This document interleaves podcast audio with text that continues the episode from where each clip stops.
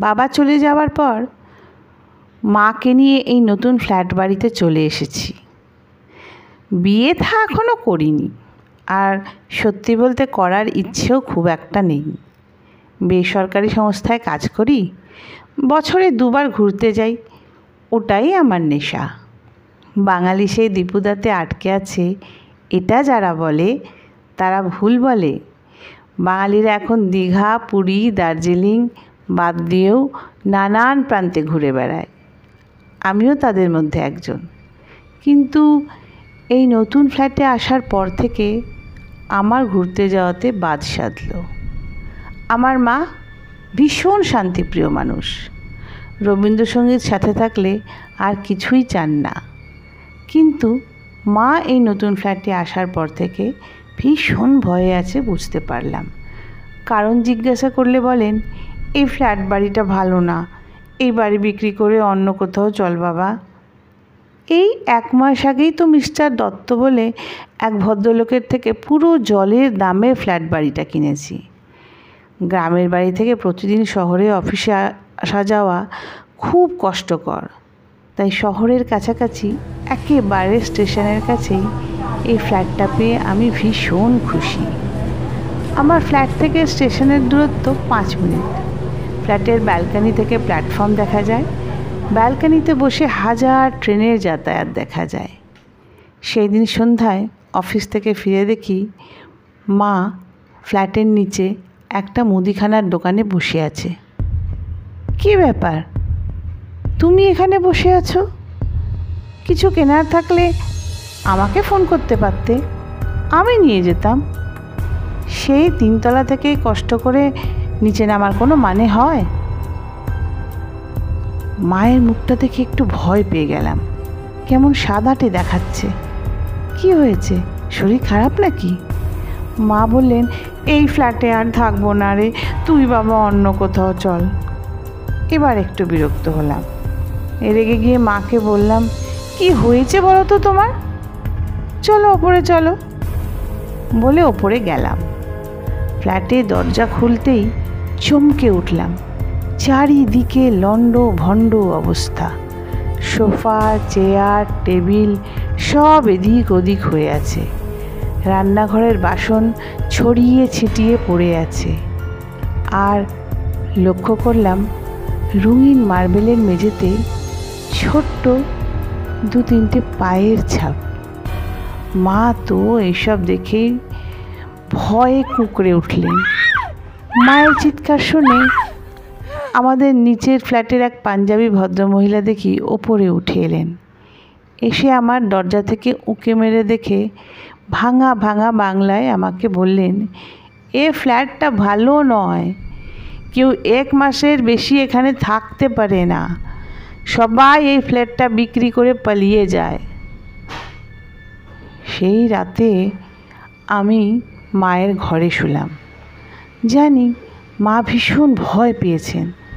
মায়ের ঘর থেকে রেললাইন পরিষ্কার দেখা যায়। কিছুতেই ঘুম আসছে না, চারিদিকে নিঃশব্দ। ঘুমটা না আসার ফলে খুব বিরক্তি লাগছে। পাশে মা গভীর ঘুমে আচ্ছন্ন। চোখ বন্ধ করে এই নিষ্কালো অন্ধকার উপভোগ করছি। প্ল্যাটফর্মের অ্যানাউন্সমেন্ট মাঝে মাঝে শোনা যাচ্ছে। সেই চেনা স্টেশনের মিউজিক আর সঙ্গে মহিলা কণ্ঠস্বর। তিন নম্বর প্ল্যাটফর্ম থেকে থ্রু ট্রেনে যাবে। কৃপায়া সংরক্ষিত দূরত্ব বজায় রাখুন। একটা অস্বস্তি যেন ভীষণভাবে গ্রাস করছে আমাকে। ব্যালকানির দরজার পর্দাটা হাওয়াতে দুলছে। হঠাৎ পর্দার দোলাটা বন্ধ হয়ে গেল। মনে হলো কেউ যেন হাত দিয়ে পর্দাটা টেনে ধরলো। পর্দার আড়ালে আবছাভাবে কেউ যেন দাঁড়িয়ে আছে। আমি উঠে বসলাম। বললাম, কে? কে ওখানে?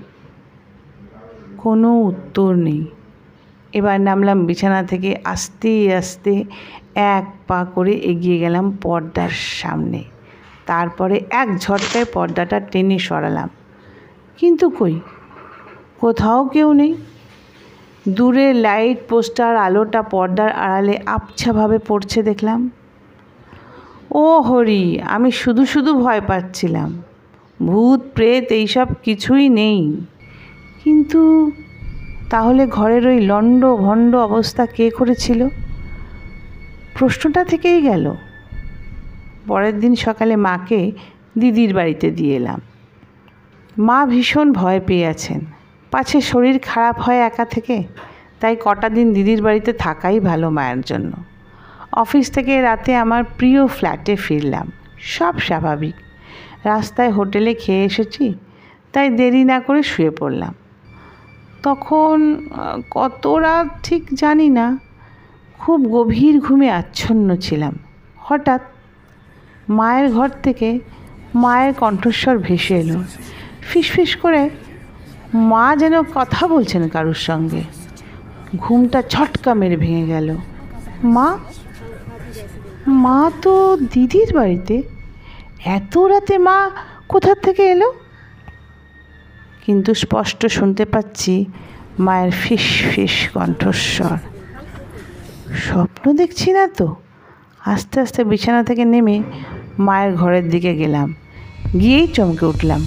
দেখি বিছানায় মা পেছন ফুরে ব্যালকনির দিকে মুখ করে বসে আছেন। পরনে মায়ের সেই চওড়া পাড়ের শাড়ি। চুলগুলো পিঠের ওপর খোলা। এক অজানা ভয়ে বুক কেঁপে উঠল আমার। সারা শরীর হিম হয়ে যাচ্ছে। আস্তে আস্তে এগিয়ে গেলাম মায়ের দিকে। কাছে গিয়ে মা বলে, ডাকবো? হঠাৎ দেখি বিছানায় কেউ নেই।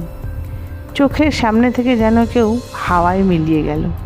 সিলিং পাখাটা মাথার উপর আস্তে আস্তে ঘুরছে, যেন হ্যালোনেশনের মতো হলো। আমি এবার ভীষণ ভয় পেয়ে গেছি।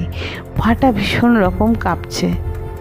স্টেশনের সেই পরিচিত কণ্ঠস্বর আবার ভেসে আসছে কানে। তিন নম্বর প্ল্যাটফর্ম থেকে থ্রু ট্রেনে যাবে।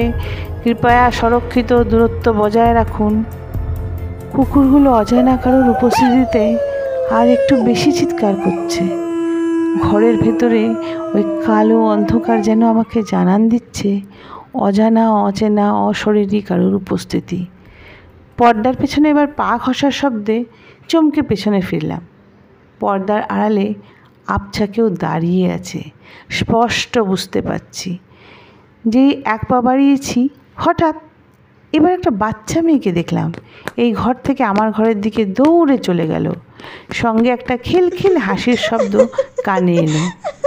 এবার নিজেকে সাহস দিতে থাকলাম। জোরে চিৎকার করে বললাম, কে? কে বলো বলছি? ক্ষমতা থাকলে সামনে এসো। এবার ব্যাপারটা আরও ভয়ঙ্কর হলো। এবার মাথার ওপরে পাখাটা সজোরে দুলতে শুরু করল। সঙ্গে বিকট খিল খিল হাসির শব্দ সারা শরীর থরথর করে কাঁপ উঠল আমার। আমি এবার চিৎকার করে ওই ঘর থেকে দৌড়ে বেরিয়ে সোজা দরজার কাছে পৌঁছতেই রান্নার ঘর থেকে বাসনগুলো, মশলার কৌটোগুলোকে কে ছুঁড়ে ছুঁড়ে ফেলতে শুরু করল।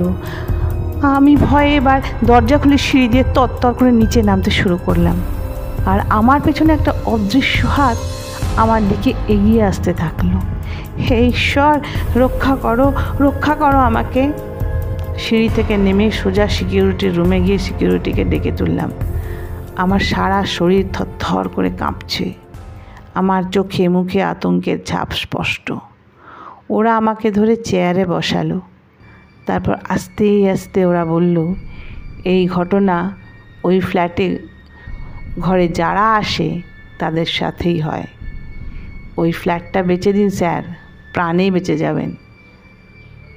ওদের জিজ্ঞেস করলাম ব্যাপারটা কি? সিকিউরিটি গার্ডরা বলল, শুনেছিলাম ওই ফ্ল্যাটের প্রথম মালিক তার বউ আর মেয়েকে গলা টিপে খুন করেছিল। তারপর থেকে আর কেউ ওই ফ্ল্যাটে থাকতে পারে না। আজ পনেরো দিন হলো দিদির বাড়িতে আছি। খদ্দের দেখছি আমার প্রিয় ফ্ল্যাটের।